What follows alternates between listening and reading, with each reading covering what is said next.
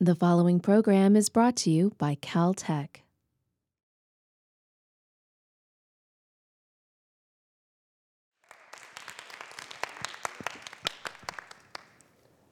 You suddenly awaken on Saturday morning and glance over at the clock.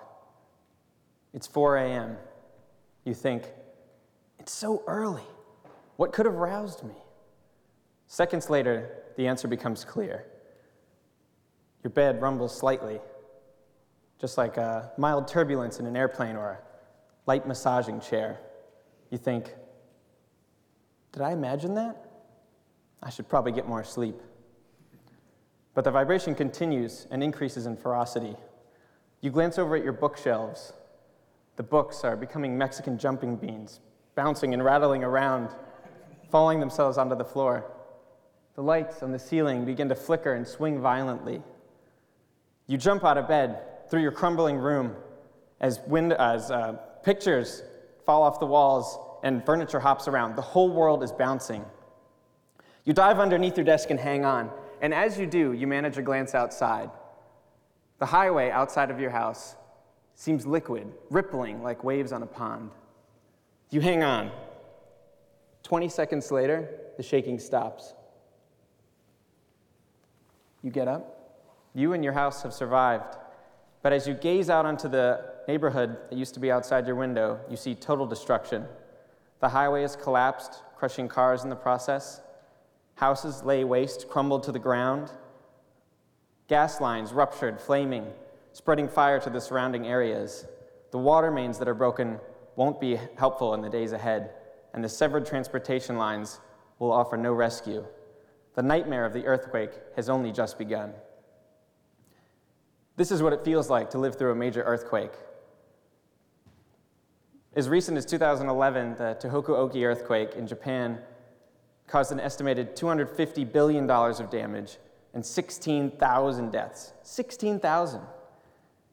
And you're probably thinking right now, oh, I live in the United States, that's not going to happen here. But just know that the Los Angeles area is currently overdue for an earthquake seismologists are calling the big one that could feasibly kill thousands.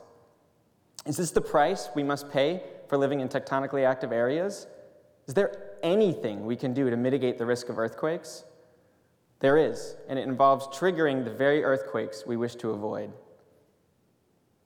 Now, you're probably thinking, I didn't even know we could trigger earthquakes. There's no way that's going to help us actually prevent them. But humans are currently capable of this seemingly impossible wizardry.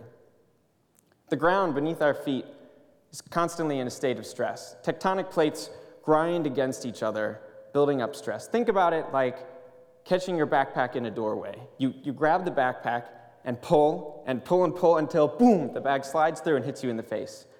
The same is with tectonic plates. The plates grind up against each other, pushing and grinding, constantly increasing stress until, boom, we have an earthquake. Humans can influence this cycle through the use of fluids.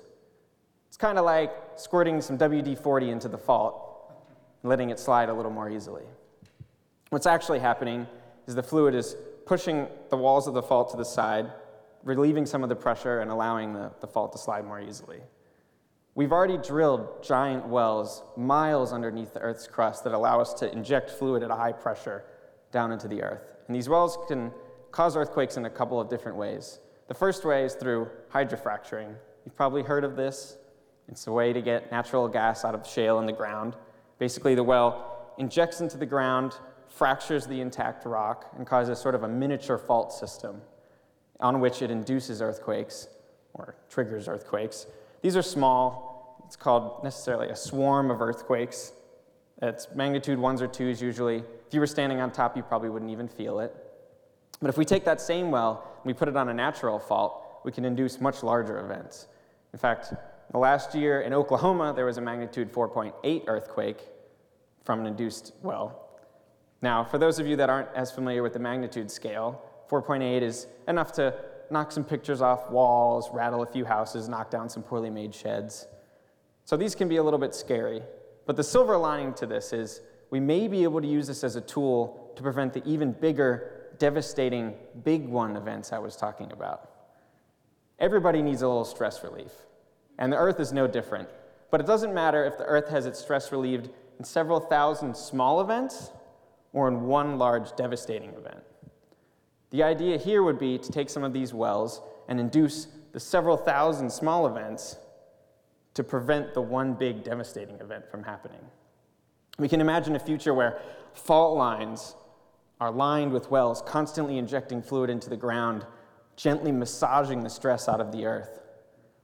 Perhaps someday you'll be able to sleep in your home in Los Angeles, and when you wake up and glance at the clock and see it's 4 a.m., you won't be waking up to a crumbling house. You'll be waking up to the snoring person beside you. Thank you.